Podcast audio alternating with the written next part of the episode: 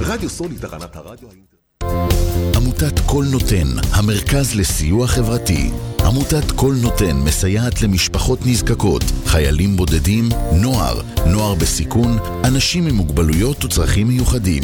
העמותה מקימה תוכניות סיוע והעשרה בתחום התקשורת והמוזיקה ומקרבת בין תרבויות במגזרים השונים.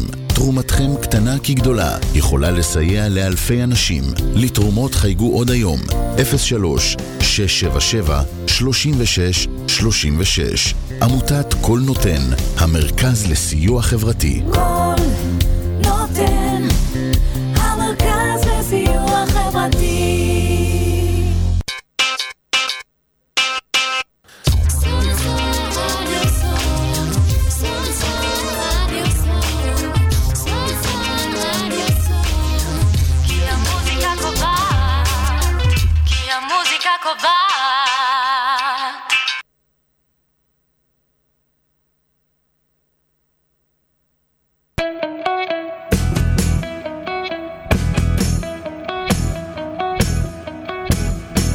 אתם מאזינים לתוכנית נקודת השוויון 365 בהגשת עורכת הדין והמגשרת נורית בן דורי שם טוב.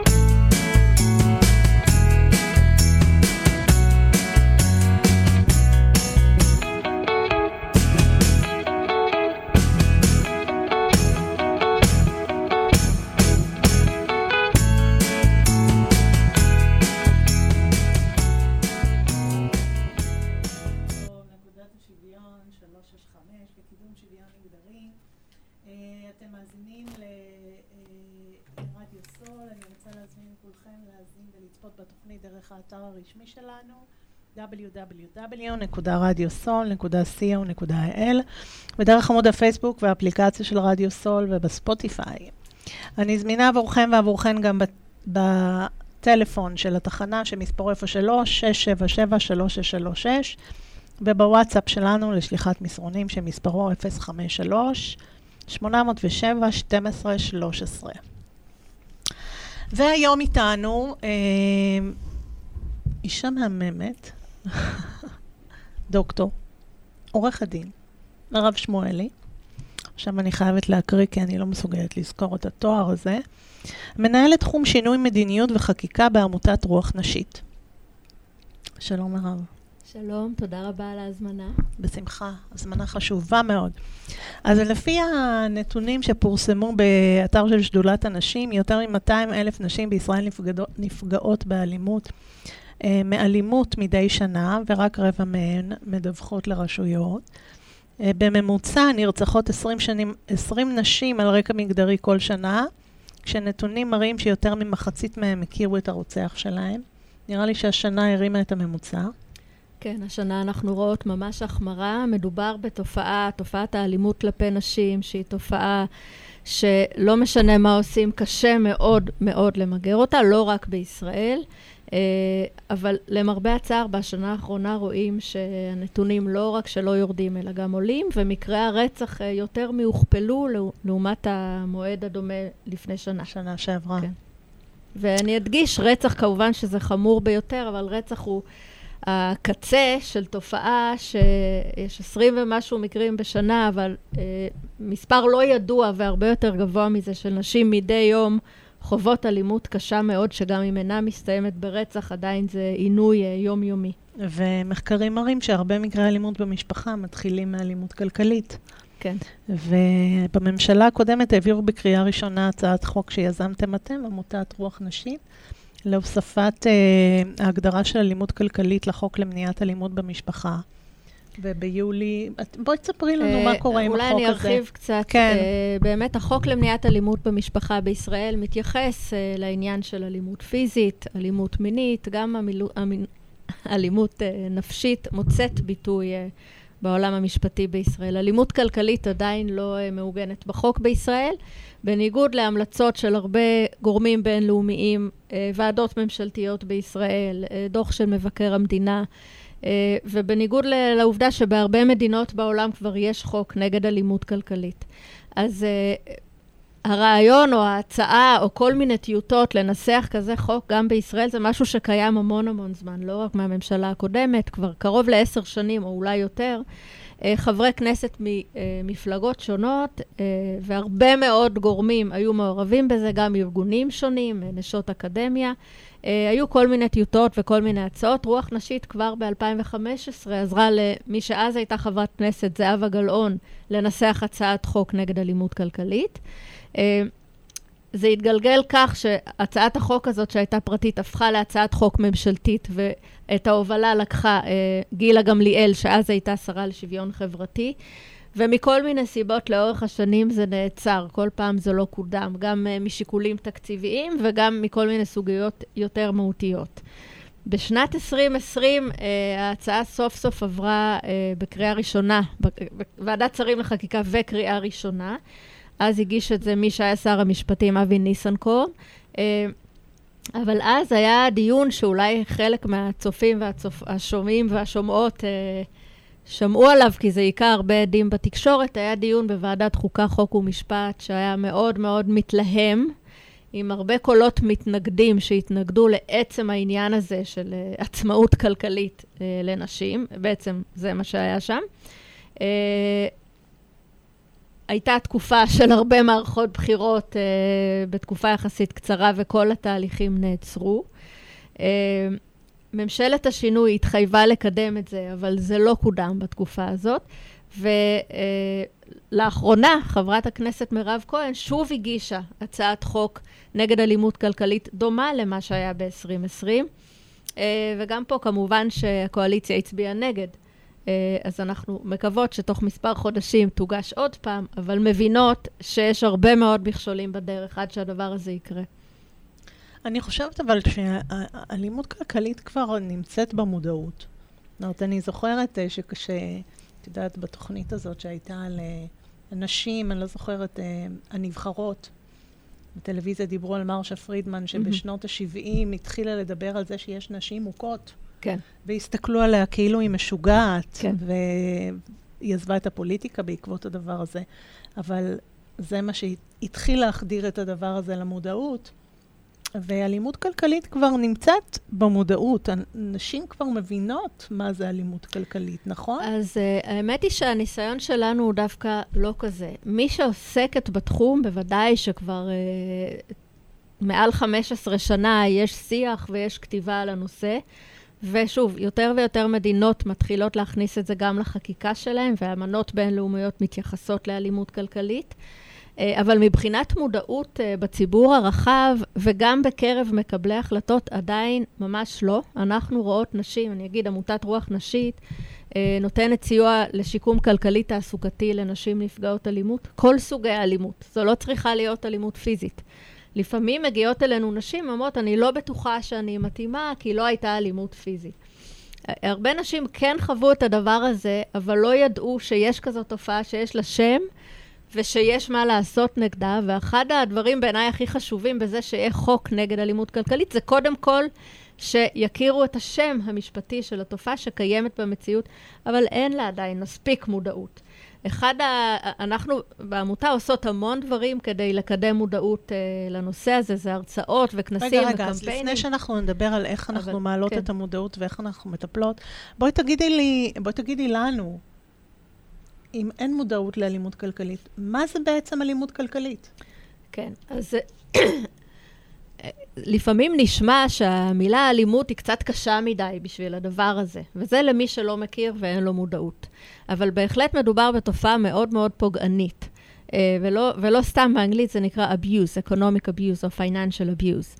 Uh, בעצם מדובר בסוג של שליטה, uh, שליטה שמתבטאת דרך uh, העניין של משאבים כספיים, בין אם זה מניעת גישה לכסף, מניעת מידע על כסף, הסתרה, אה, אומרים לאישה שאסור, נניח אסור לה לפתוח חשבון בנק, או לידע, לדעת מה קורה בחשבון הבנק, גם אם היא מרוויחה כסף, ואפילו מרוויחה הרבה, עדיין אין לה שליטה בכלל על איך משתמשים בכסף הזה.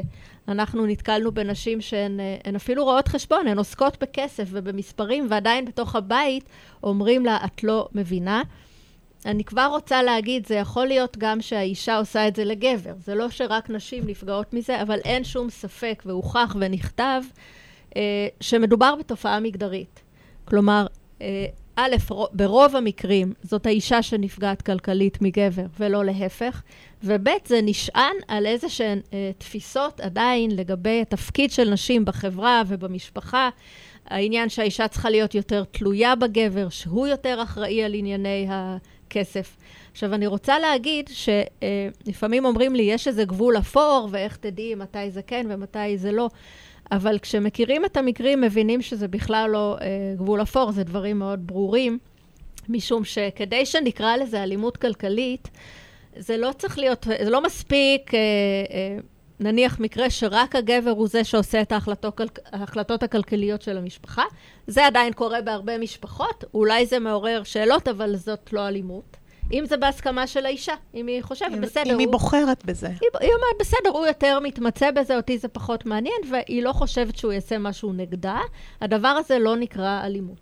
Uh, זאת תהיה אלימות כשהיא רוצה לדעת, והיא שואלת שאלות. זה נקרא מבקשת. חוסר אחריות של האישה, כי אז היא לא יודעת מה. היא יכולה לתת לו לטפל בחשבונות, אבל צריכה לדעת מה קורה בחשבונות, להסתכל, אה, אין ספק גישה, לשאול, מאוד לקחת. אחריות. אין ספק שזה מאוד חשוב, ובחלק מההרצאות שאנחנו עושות, אנחנו בהח- בהחלט אומרות, חשוב שתדעי מה הסיסמה לחשבון בנק שלך, ואיך נכנסים ואיך בודקים, מה יש ומה אין, איזה הלוואות, איזה משכנתה, איזה ביטוח, איזה חובות וכולי. ברור שחשוב לדעת. אבל זו, אה, במקרים של האלימות הכלכלית, לפעמים... אה, אי אפשר באמת להגיד זאת אחריות שלה, כי לפעמים היא ממש לא, לא. מודרת בכוח, לא מדברת על בכפייה. בתרמית, אני- בהסתרה, בשליטה, באיומים. מכריחים אותה לחתום על כל מיני אה, טפסים כשהיא לא באמת יכולה שלא לחתום, היא נתונה לטרור של אלימות. לא נותנים לה את כל המידע, אוסרים עליה לעשות דברים. ועוד דפוס שאנחנו רואות הרבה מאוד, זה בעצם, לאישה אין גישה לכרטיס אשראי, פנקס צ'קים וכולי, היא מקבלת אה, אך ורק הקצבה מאוד מאוד אה, מזערית של כסף מזומן רק להוצאות הכי בסיסיות לבית, והיא צריכה לדווח ממש על כל הוצאה הכי קטנה, על כל שקל, על כל אה, שקית שוקו שהיא קנתה לילד, היא צריכה לדווח. אה, מעקב מאוד דקדקני, ואני עוד פעם מדגיש, לא מדובר בחסכנות, לא מדובר בקמצנות, לא מדובר בהתנהלות כלכלית נבונה, שבאמת צריך לשים לב להוצאות ולא לבזבז. אלה הם בתחום הלגיטימי. מדובר בדברים שנעשים בצורה אה, כופה, אלימה, ובעצם מילת המפתח זה שליטה, כמו כל סוג של אלימות מגדרית, גם פה מדובר בשליטה. אנחנו מדברות על כסף, על כלכלה, אבל בעצם העניין הוא, הוא לא זה. העניין הוא מי מחליט. אה, ופה זה מתבטא בכסף, אבל זה כמו כל סוג אחר של אלימות. אה, אני זוכרת, אה, הייתה פה עורכת דין ורון מוויצו, אני חושבת שהיא דיברה על אלימות. כלכלית. כן. דיברה על זה שהם מחייבים, שיש מקרים שהבעל מחייב את האישה לחתום בבנק על הלוואות, ואחר כך היא נשארת חייבת סכומי עתק, והיא לא ידעה בכלל על מה היא חותמת, וגם אם היא לא רוצה, הכריחו אותה לחתום על הדבר הזה. נכון, ואגב, זאת אחת התופעות... גילי ורון. אה, כן, גילי ורון, כמובן, חברה יקרה ושותפה לדרך. אה, בהחלט, התופעה הזאת שניתן לה השם חוב כפוי, coerced debt, אה, פרופסור אנג'לה ליטווין מארצות הברית, היא זו שנתנה את השם הזה, חוב כפוי במסגרת מערכת יחסים זוגית. ואנחנו רואות את זה הרבה מאוד. אה, נשים נפגעות אלימות רבות מצויות בחובות גם אחרי שנפרדו מבן הזוג האלים, לפעמים גם זמן רב אחרי זה. והחוב בהרבה מאוד מהמקרים הוא תוצר ישיר של האלימות. כלומר, זה לא שהיא לא התנהלה נכון כלכלית ולכן נוצרו חובות, אלא בפירוש בגלל האלימות היא מצויה בחובות, ולפעמים זה בדיוק כמו שתיארת עכשיו, הוא ממש הכריח אותה לחתום על כל מיני דברים, היא לא יכלה לסרב, היא לא לגמרי הבינה מה המשמעות של מה היא חותמת. אה, למשל, אה, מקרה ששמעתי, הוא, הוא הכריח אותה להיות ערבה על העסק שלו, אה, תוך שהוא אומר לה שיש עוד ערבים, היא לא הערבה היחידה, והוא גם אמר לה שהסכום הוא לא גבוה, היא לא ממש בדקה את המספרים, ולא לא התאפשר לה לבדוק, ובדיעבד התברר שהיא הערבה היחידה על סכום מאוד מאוד גבוה. וגם שנים רבות אחרי הגירושין היא עדיין כבולה בחוב הזה. אה, ומקרים כאלה אנחנו רואות הרבה. לפני כמה שנים העברנו אפילו אה, שאלונים בקרב מעל 400 נשים, ומזה עלה ש-70% מהנשים שפונות לרוח נשית נמצאות בחובות. הנשים שפונות לרוח נשית הן נשים נפגעות אלימות. ו-70% מהן הן בחובות, זה מספר מאוד גבוה. אה, וזה אומת על ידי עוד הרבה מאוד בדיקות שנעשו גם מול מקלטים וכל מיני גופים שעוזרים לנפגעות אלימות, גם בעולם. כלומר, יש קשר הדוק בין זה שאני בחובות לבין זה שחוויתי אלימות. Uh, את המסר הזה אנחנו מאוד מנסות להעביר גם למקבלי החלטות ולכל הגופים שעוסקים בגביית חובות. כי אז לפעמים... לפני, לפני כן. שאנחנו נספ... תדברי כן. ותספרי לנו איך באמת אה, אתם מנסים להעלות את המודעות לחובות, כפו... לחובות קפואים ומה מה ניתן לעשות בתחום הזה, אני רוצה שנשמע את השיר שבחרת, אוקיי. גשם. אה, גשם מקשב לנשים של יעל לוי. כן. את רוצה להגיד למה בחרת אותו? Uh, המילים האלה, קודם כל תמיד אהבתי את השיר, גם את הביצוע, גם את המילים, uh, ואני חושבת שזה נורא מתקשר. יש פה אמירה לנשים, הגשם שלנו עוד, עוד יגיע, היום שלנו עוד יבוא, כלומר, יש פה איזה משהו, uh, זה יקרה, זה הולך לקרות לנו. ואני- אופטימי. זה צריך לתת uh, תקווה ל, למי שכרגע מצויה במצב לא כל כך טוב, אבל uh, זה הולך לקרות. גשם מקשב לנשים.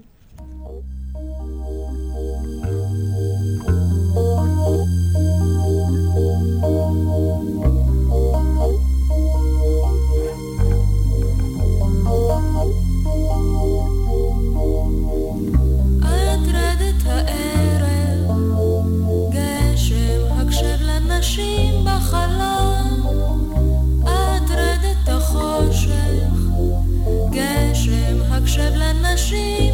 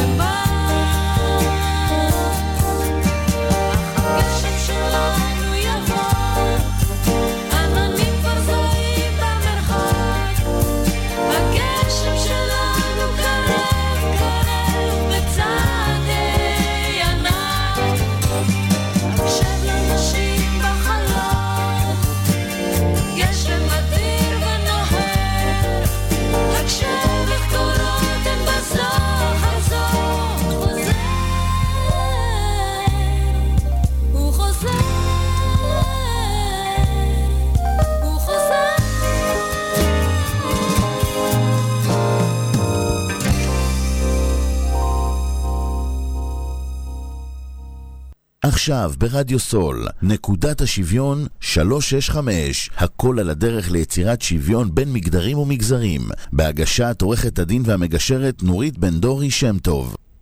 חזרנו. עורכת דין, דוקטור, מתי, מתי הספקת לעשות דוקטורט, מירב שמואלי? האמת שזה היה כבר די מזמן. עשית הכל כל החיים. טוב, בסדר, בואי נחזור לחובות קפואים. כן, מה אנחנו, הרי עמותת רוח נשית עובדת גם בהיבט הפרטני כן, וגם בהיבט המערכתי. נכון.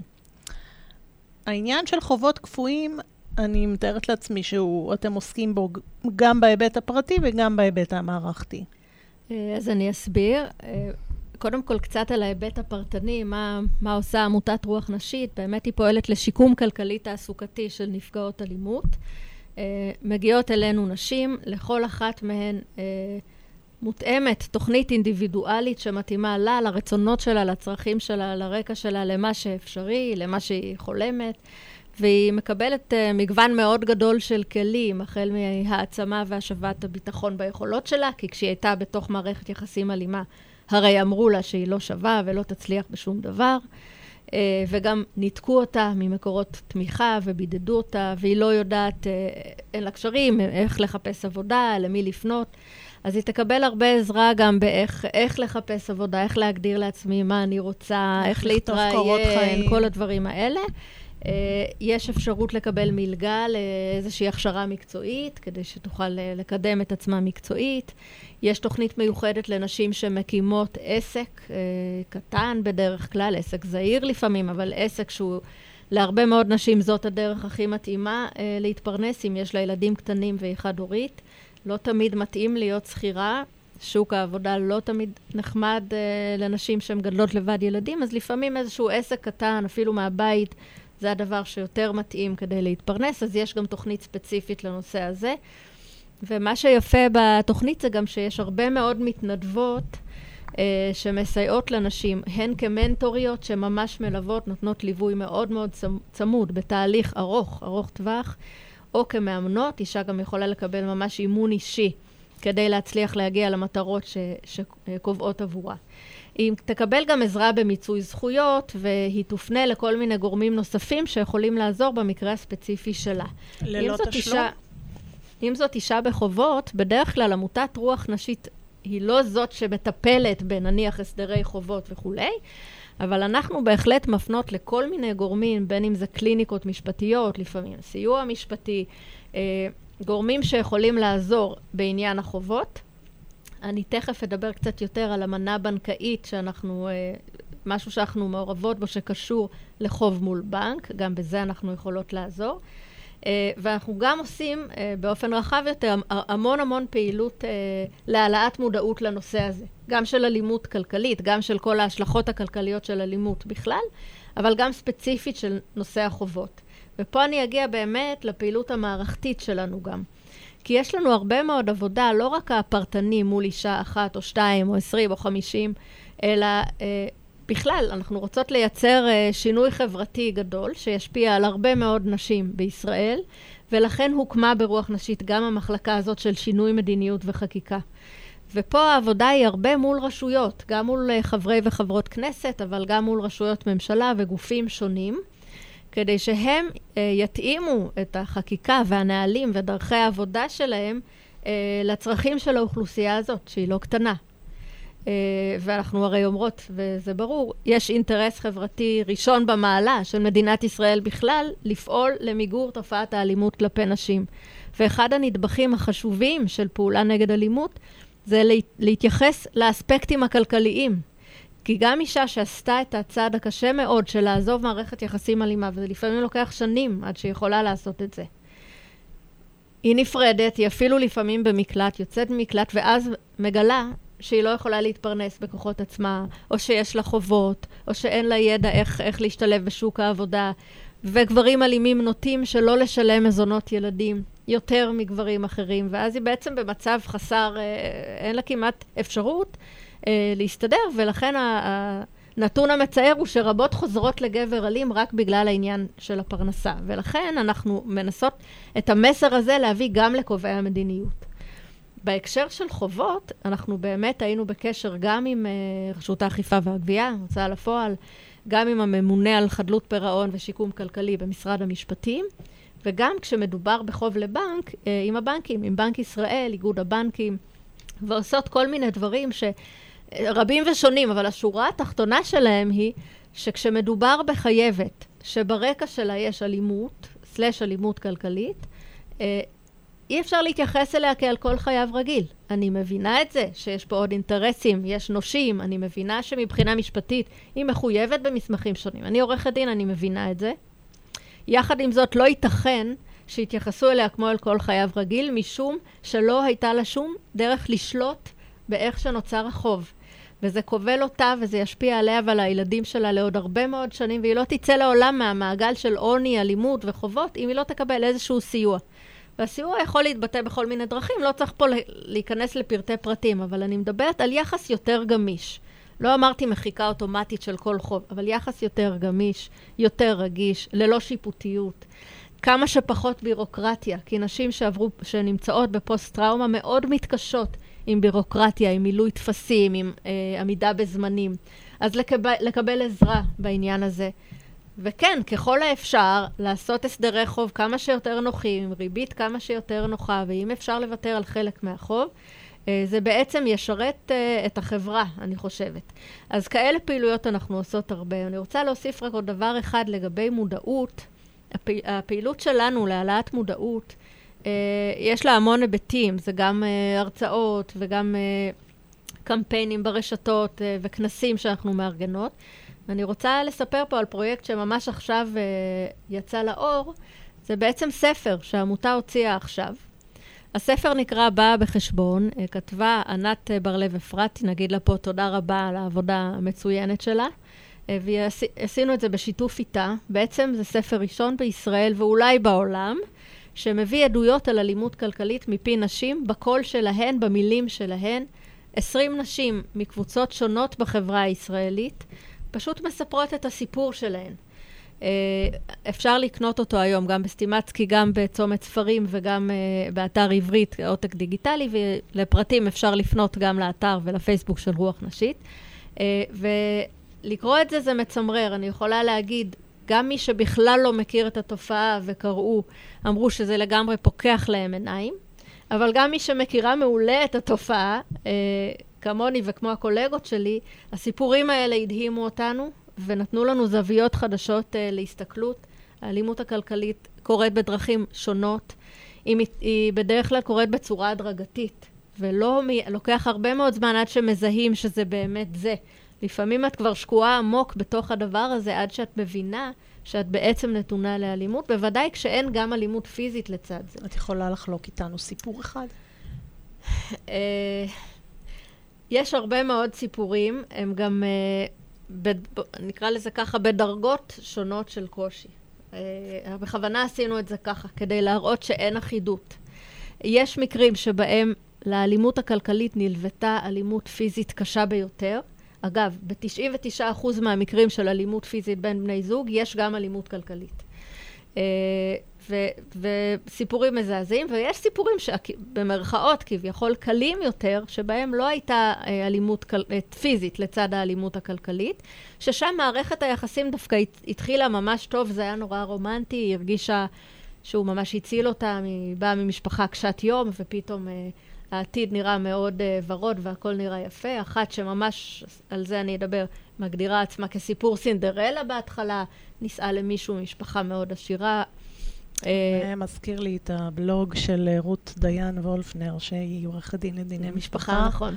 והיא מספרת בבלוג כל יום שישי על איך, על תיקים שהיא מטפלת בהם.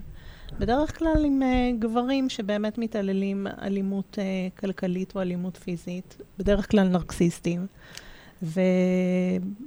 וממחישה מאוד את החוויה.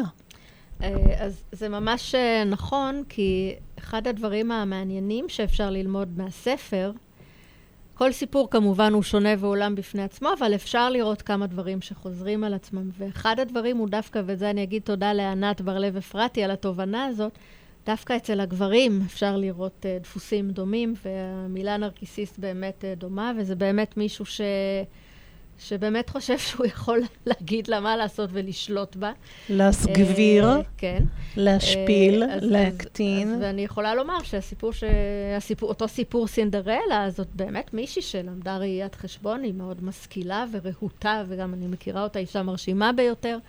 אה, התחתנה עם גבר החלומות, אבל מהר מאוד אה, הגבלות כאלה והגבלות פ- כאלה. ואיך שנולד הילד הראשון, אז בעצם את לא צריכה כבר לעבור. יש לך אומנם מקצוע, ו...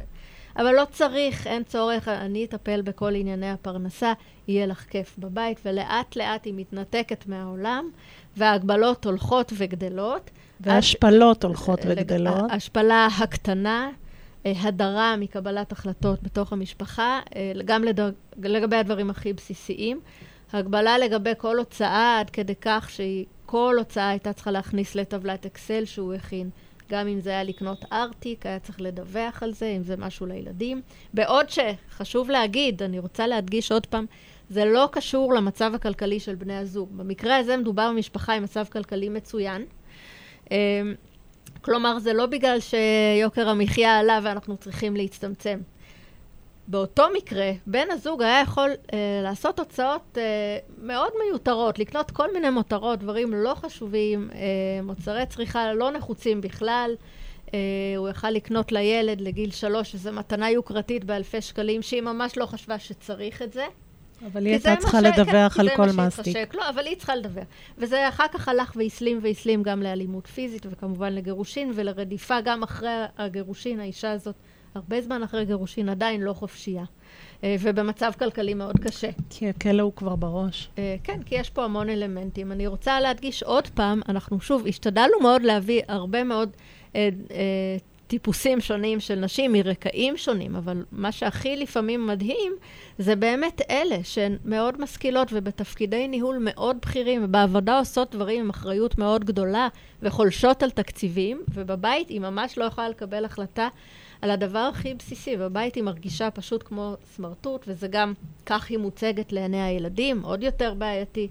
אה, אז אה, אני חושבת שהדבר הזה, בתוך הסיפורים בספר, יש כמובן גם את הנושא של חובות. אי אפשר כמעט לדבר על אלימות כלכלית בלי להזכיר את העניין של חובות, שהרבה מאוד זמן אחרי הפרידה, עדיין זה רודף את אותה אישה. אה, אז זה לגבי הספר בא בחשבון. אז טוב, אז את- יכולה פשוט אה, לשבת פה ולדבר, אני לא צריכה לשאול שאלות, כי את עונה על שאלות לפני שאני שואלת אותן. אבל- אז בואי נקשיב לשיר שבחרת כן. בראשית אה, של דקלה וזהבה בן. רוצה להגיד למה בחרת אותו? השיר יפהפה של גבי שושן, אבל פשוט ביצוע של שני, שתי נשים כל כך uh, חזקות, uh, ביצוע נפלא, עוצמתי. בראשית.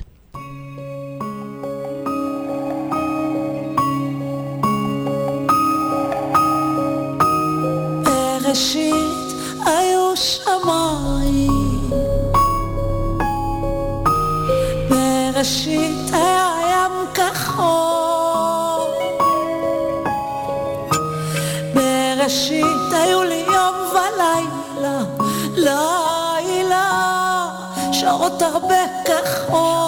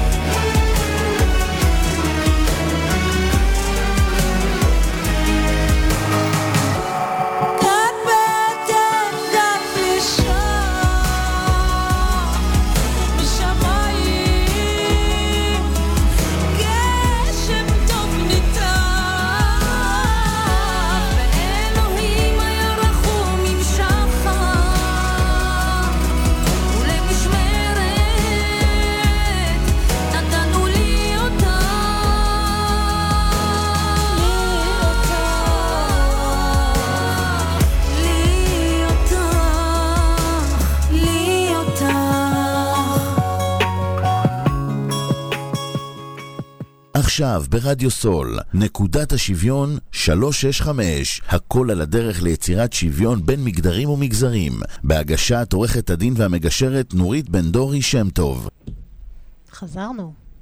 עורכת דין, היי. מירב שמואלי. טוב, תשמעי, אני רוצה להגיד לך, אתם עשיתם המון דברים בשנים האחרונות. ובאמת, לפי הארגון הכלכלי העולמי, אה, המצב אמור היה להשתנות תוך, אה, אני יודעת, 130 שנה. הקורונה הפכה את זה להרבה יותר שנים. עכשיו המצב הרבה יותר חמור. איך אתן מתמודדות בלקדם את הנושא הזה אל מול המדיניות של הממשלה הנוכחית? כן, זאת שאלה מצוינת בתקופה הזאת. אה, כמו שאת אמרת, בישראל ובעולם, אני אדבר על ישראל, אה, היו המון המון הישגים בתחום הזה של שוויון מגדרי. עוד הרבה מה לתקן, אבל אין ספק שגם הרבה מאוד הישגים. אה, כל ההישגים האלה לא קרו סתם, לא בדרך נס, זה הכל תוצאה של פעילות אינטנסיבית, בעיקר של ארגוני נשים, מתחילת הדרך. הרבה מאוד, אגב, מחר הדיון לגבי אה, עילת הסבירות, הרבה מאוד תודה לבג"ץ על הרבה מאוד החלטות חשובות אה, בהקשר של זכויות נשים, אה, אבל בג"ץ, מישהו הביא לפתחו את העתירה, ואלה היו ארגוני נשים לאורך כל הדרך, בתחום של זכויות בדיני עבודה וזכות להיות בקורס טיס ועוד הרבה מאוד דברים. והכל נעשה בעבודה קשה.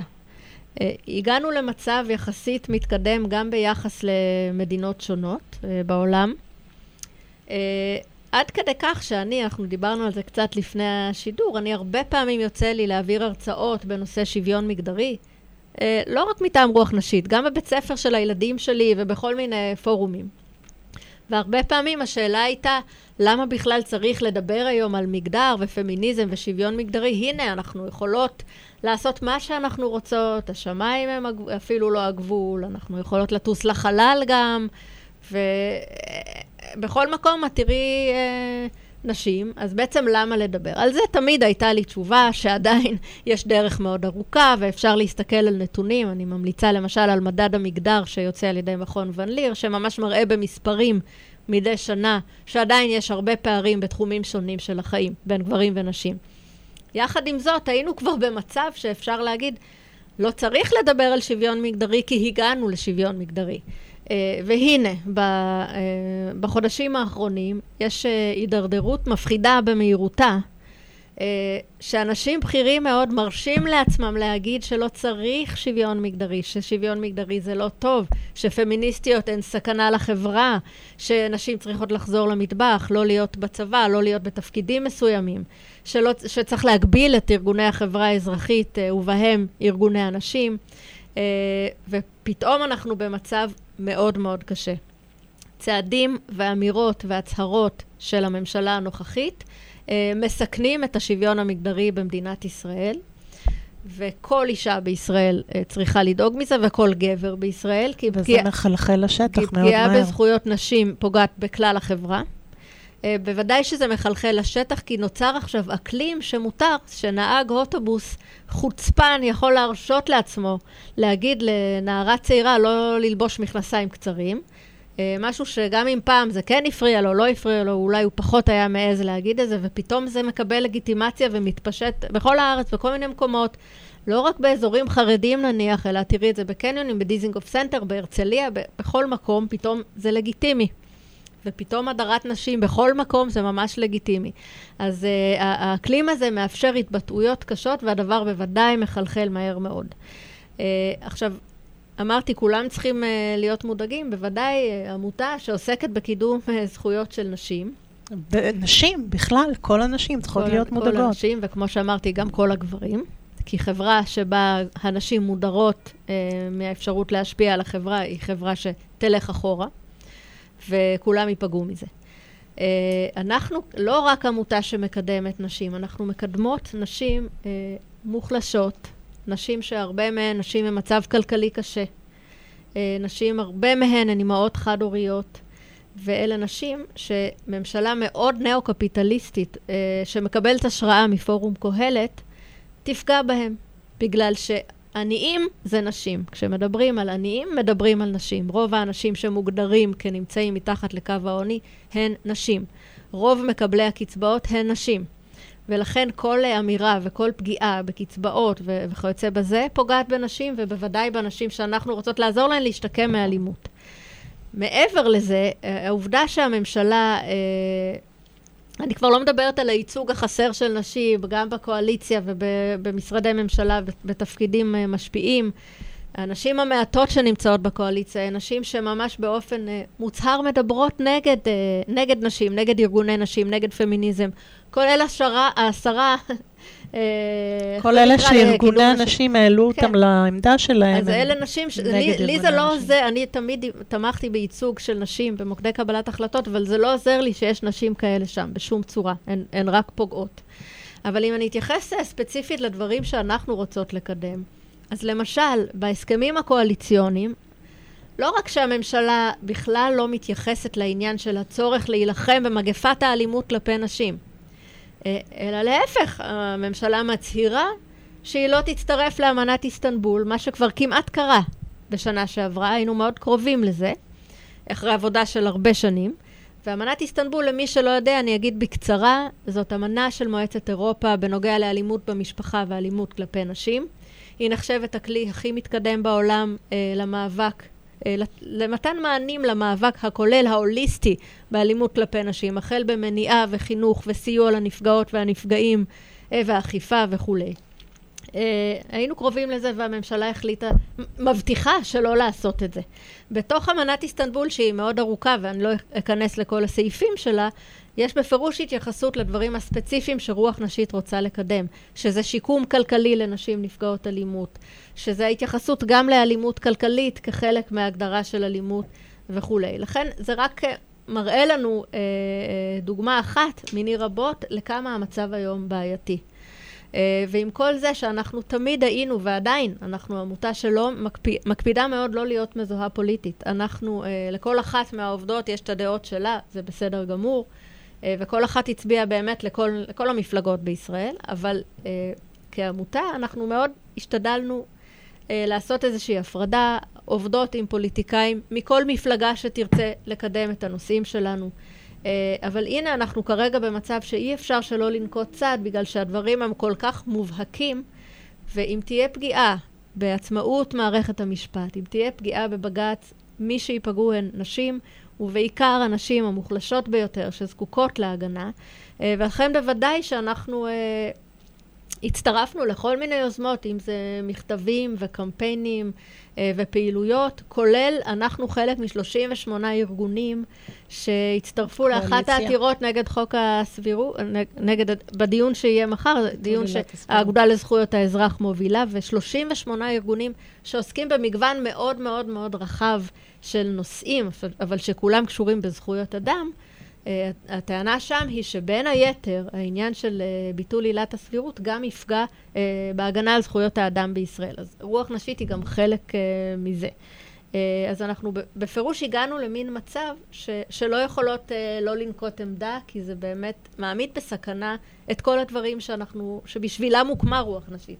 רציונל ההקמה של העמותה בעצם נמצא עכשיו בסכנה. את רוצה לתת לנו... Uh... סימני דרך, או איך מזהים אלימות כלכלית?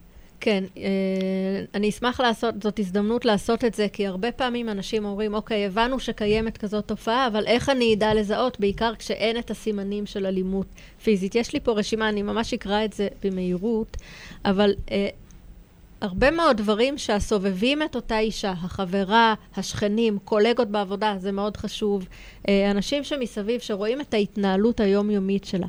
האם אה, יש ממש תחושת פחד בכל אה, דיבור על כסף?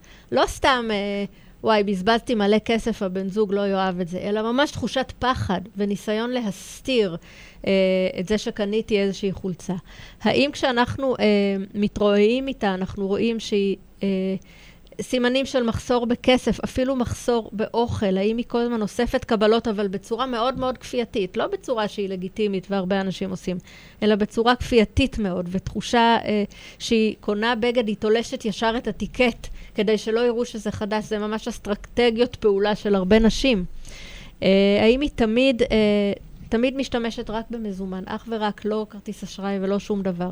האם קורה שאנחנו יוצאים והיא תמיד במרכאות שוכחת את הארנק בבית, אבל תמיד, אין איתה כסף. תמיד חסר לה כסף, היא לא יכולה לקנות דברים, גם כשאנחנו יודעות שהיא עובדת, והיא אפילו עובדת בעבודה טובה. Uh, האם נראה שבינה לבין בן זוגה יש חוסר uh, הסכמה לגבי כסף, אבל צריך להיות משהו קיצוני, לא משהו שלפעמים רואים וזה בסדר. מה זה משהו קיצוני? Uh, אני אוסיף דוגמה. את האלמנט של אימה, שהיא פשוט, אה, אה, אה, אה, היא פשוט פוחדת מהדבר הזה. זה לא איזושהי הסכמה שכל אחד חושב אחרת ומדברים על זה, אלא ממש תחושה של אימה שהיא תשלם על זה איזשהו מחיר כבד. לא, לא, הוא יהרוג אותי. אה, אפילו, כן. דיברנו בהתחלה על מקרי רצח. אז הרבה ממקרי הרצח של נשים בשנים האחרונות לא קדמה אלימות פיזית אה, לרצח, אבל כן הייתה שם אלימות כלכלית, ואם היינו יודעים לזהות את זה מראש, אולי אפילו יכולנו להציל חיים, לא פחות. אה, האם אנחנו שומעים אותה אה, כל הזמן אומרת, נניח, הוא לא ירשה לי לקנות את זה, אני צריכה לקבל אישור שלו לפני כל קנייה, אפילו קטנה, היא קונה רק דברים זולים. אם אנחנו רואים שיש פער בהרגלי הצריכה שלו ושלה, הוא לבוש בבגדי מעצבים והיא ממש אה, קונה סמרטוטים אה, ישנים וכולי. אה, כלומר, אפילו לפעמים בהופעה החיצונית זה יכול לקרוא, אה, לראות, להיראות, למרות שאני אדגיש שיש פה משהו מבלבל, כי זאת באמת יכולה להיות אישה שמבחינה חיצונית הכל אצלה נראה בסדר. אפילו הבית יפה ויש אוטו חדש ו... וחיצונית, אבל בדיבורים הקטנים שמדברים איתה בין השורות, אנחנו שומעים על הרבה מאוד איסורים, הגבלות. אין לה בעצם יכולת לקבל החלטות לבד על דברים מאוד מאוד יומיומיים אה, ופעוטים. זה חלק מהדוגמאות. תודה, זה מאוד מאוד חשוב אה, לשים לב לדברים האלה. גם אם את חושבת או חושדת שאת אה, נמצאת בסיטואציה הזאת, וגם אם את חברה של מי שנמצאת בסיטואציה הזאת, כי חברות יודעות. אה, הרבה פעמים אלה החברות, או באמת האנשים הכי קרובים, ששמים לב לפעמים לפני האישה אפילו, וצריכים... אבל שוב, אם את מסתכלת מבחינה תודעתית, לא תמיד האישה מוכנה אה, להכיר בדבר הזה, שהיא נמצאת במקום הזה. צריך איזושהי בשלות כדי להיות בסיטואציה של להגיד זהו עד כאן, או אני במצב לא טוב ואני חייבת לשנות את זה. זה בהחלט, זה בהחלט נכון, זה נכון בכלל לגבי כל סוגי האלימות, גם אלימות פיזית. לוקח הרבה מאוד זמן עד שהיא תעזוב בן זוג אלים. אה, אבל יתר, ביתר שאת, כשמדובר באלימות כלכלית, כי שם לפעמים היא יכולה להגיד לעצמה, אולי אני מדמיינת, הרי הוא לא הרים על היד אף פעם.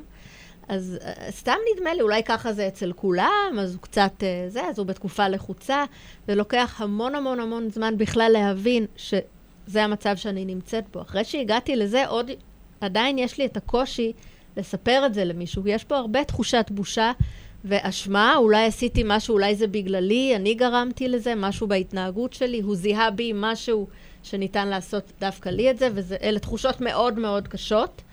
אמ, כשאני שומעת על, גם קראתי המון עדויות גם מהעולם, שנשים שמספרות על אלימות כלכלית מדברות על הרגע של ההכרה כממש רגע של התעוררות, או הערה, סימן. או שפתאום התגלה לי משהו מאוד ברור, אבל עד עכשיו לא ידעתי את זה, וזה סוג של להתחיל עכשיו שלב חדש בחיים. זה לא פשוט, זה לא פשוט גם כלפי הסביבה אה, וכולי, אבל... אבל זה מה שיכול לייצר את השינוי. ו- רק ו- ההערה רוצה הזאת להגיד, מייצרת אני את רוצה השינוי. להגיד, והשינוי הוא אפשרי. אני רוצה להגיד גם אבל למי רק ש... אם יש הערה. נכון. רק מי שעכשיו שומעת ואומרת, טוב, אני לא אצליח לעשות את השינוי. השינוי אפשרי. אצלנו ברוח נשית אנחנו רואות מאות נשים בשנה מגיעות במצב מאוד קשה, במצוקה נפשית קשה, מעבר למצוקה הכלכלית, בתחושות uh, קשות גם כלפי עצמן. והנה, אחרי תהליך, אחרי שאת פונה לקבלת עזרה ויש uh, מי שתושיט את היד, זה מעורר השראה לראות לאן נשים מגיעות ומצליחות אה, לפתוח עסק עצמאי ול, ולהעלות את השכר שלהן ולהתקדם בעבודה, להוות דוגמה לילדים ולהצליח להתפרנס בכבוד. אז הדבר הוא אפשרי, גם אם כרגע נראה לנו שלא.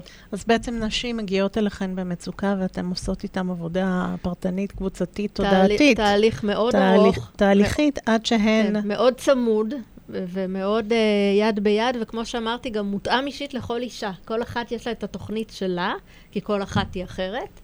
Uh, והתהליך הוא ממש ממש uh, צמוד, וזה מה שמייחד את רוח נשית. Uh, כל הצוות המקצועי שלנו גם מאוד uh, מעורות, לא רק בנושא של שיקום תעסוקתי, אלא בכל הנושא של פוסט-טראומה. זה מה ששונה אולי ממקומות אחרים אה, מצוינים שעושים שיקום תעסוקתי לכל מיני אנשים. פה זה ממש ממוקד בנושא של הטראומה, הצוות עובר על זה המון המון הכשרות, כי מבינות שההתמודדות של אישה כזאת תהיה אחרת משל בן אדם אחר שרוצה איזושהי הכשרה תעסוקתית. אה, או לדעת איך לכתוב קורות חיים. אה, הריכוז הוא שונה, המיקוד הוא שונה, הבעיות הן אחרות, הקשיים עצומים כי הן חד-הוריות ו- וכולי וכולי. דרך כן. אגב, יש היום טיפולים חדשניים, קוונטיים, לטיפול בפוסט-טראומה, לשינוי אה, תמונת זיכרון, שמאפשרת אה, לבן אדם, זה, זה עובד מצוין עם הלומי קרב, למשל, שמשנים להם את תמונת הזיכרון הקוונטית. את יודעת, אנחנו כמו בטלפון, כן. שאנחנו מוחקות תמונות כן. מהטלפון, ואז מכניסות אותו לסינכרון, וכל התמונות חוזרות. אז יש לנו את כל הזיכרונות גם בראש וגם בעולם הקוונטי. לפעמים, לפעמים אנחנו בטיפולים ארוכים משנים את תמונת הזיכרון במוח, אבל אז פופ, בלילה אנחנו מתחברות לעולם כן. הקוונטי והתמונה חוזרת, אז זה לא עובד. ויש אפשרות לשנות את התמונה בעולם הקוונטי כדי שהזיכרון לא יהיה כל כך קשה ואפשר יהיה לחזור ולחיות חיים נורמליים בלי הפרעות. זה מאוד מעניין, את העולם הקוונטי אני לא כל כך מכירה, אבל uh, מעניין מאוד לשמוע על זה. יום אחד. כן? אז מירב, אני ממש ממש מודה לך. אתן עושות עבודת קודש. את במיוחד הרבה שנים. רציתי קצת לדבר איתך על עצמך ומה הוביל אותך לקידום שוויון מגדרי, אבל הזמן קצר אחרת. והמילים מרובות. אז אנחנו נסיים בשיר שבחרת של לאה שבת, חמניות. וגם השיר הזה אומר, היום הוא היום, עוד יום הופך לאמש, לחיות היום, אני אומרת למי שמקשיבה. לעשות את זה היום. אז בואו נחיה את היום. תודה רבה. תודה, מירב. תודה לך, גידי, שהיית איתנו. תודה לכם שהאזנתם לנו, ונתראה בשבוע הבא. אה, שנה טובה, חג שמח.